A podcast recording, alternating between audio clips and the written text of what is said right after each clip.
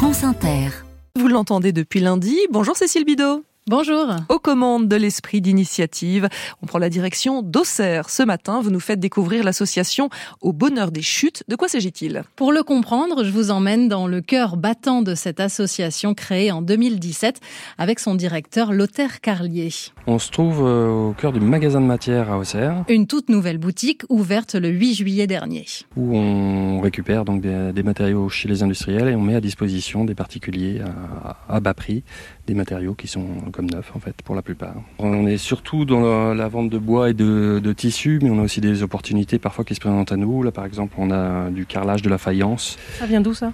Ça ça vient du magasin qui était juste à côté de nous qui a fermé ses portes et, euh, et du coup on a collecté euh, directement sur place. qui aurait pu aller à la déchetterie en fait? Qui était destiné à la déchetterie, euh, ça aurait été dommage oui. Au Bonheur des Chutes, c'est donc une manufacture de réemploi.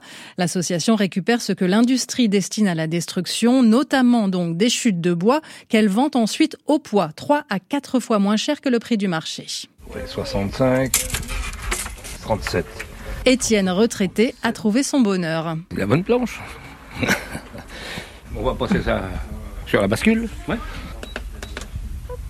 1,50€ au kilo. On a 6,80 kg, ce qui fait 10 euros, les deux planches. Bien, ben, ma foi, je vous souhaite une bonne euh, matinée. À plus tard.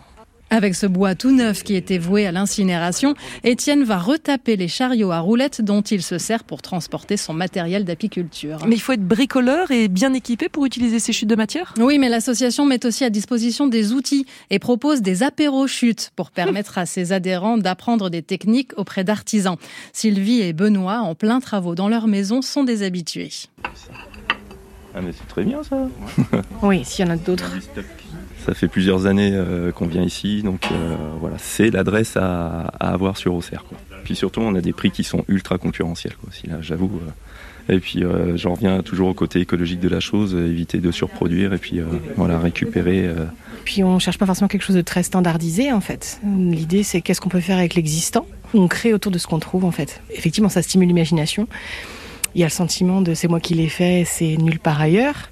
Donc euh, voilà, c'est matérialiser ou formaliser en tout cas des, des valeurs et des choses qu'on a envie de voir autour de soi. Ça commence par nous et puis après voilà. Les gens, on a des copains là hier qui sont venus ah oui mais au bonheur des chutes, on en a déjà parlé, il faut que j'aille faire un tour. Bah ouais, viens, allez, on va faire un tour et puis voilà. On sème quelque chose au vent et puis ça finit par essaimer et diffuser. Au Bonheur des Chutes organise également des chantiers participatifs pour créer ou rénover des équipements dans des quartiers d'Auxerre et des alentours, toujours à base de chutes.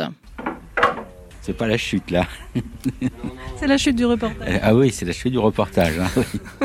En effet, c'était l'esprit d'initiative. La chronique de Cécile Bidot.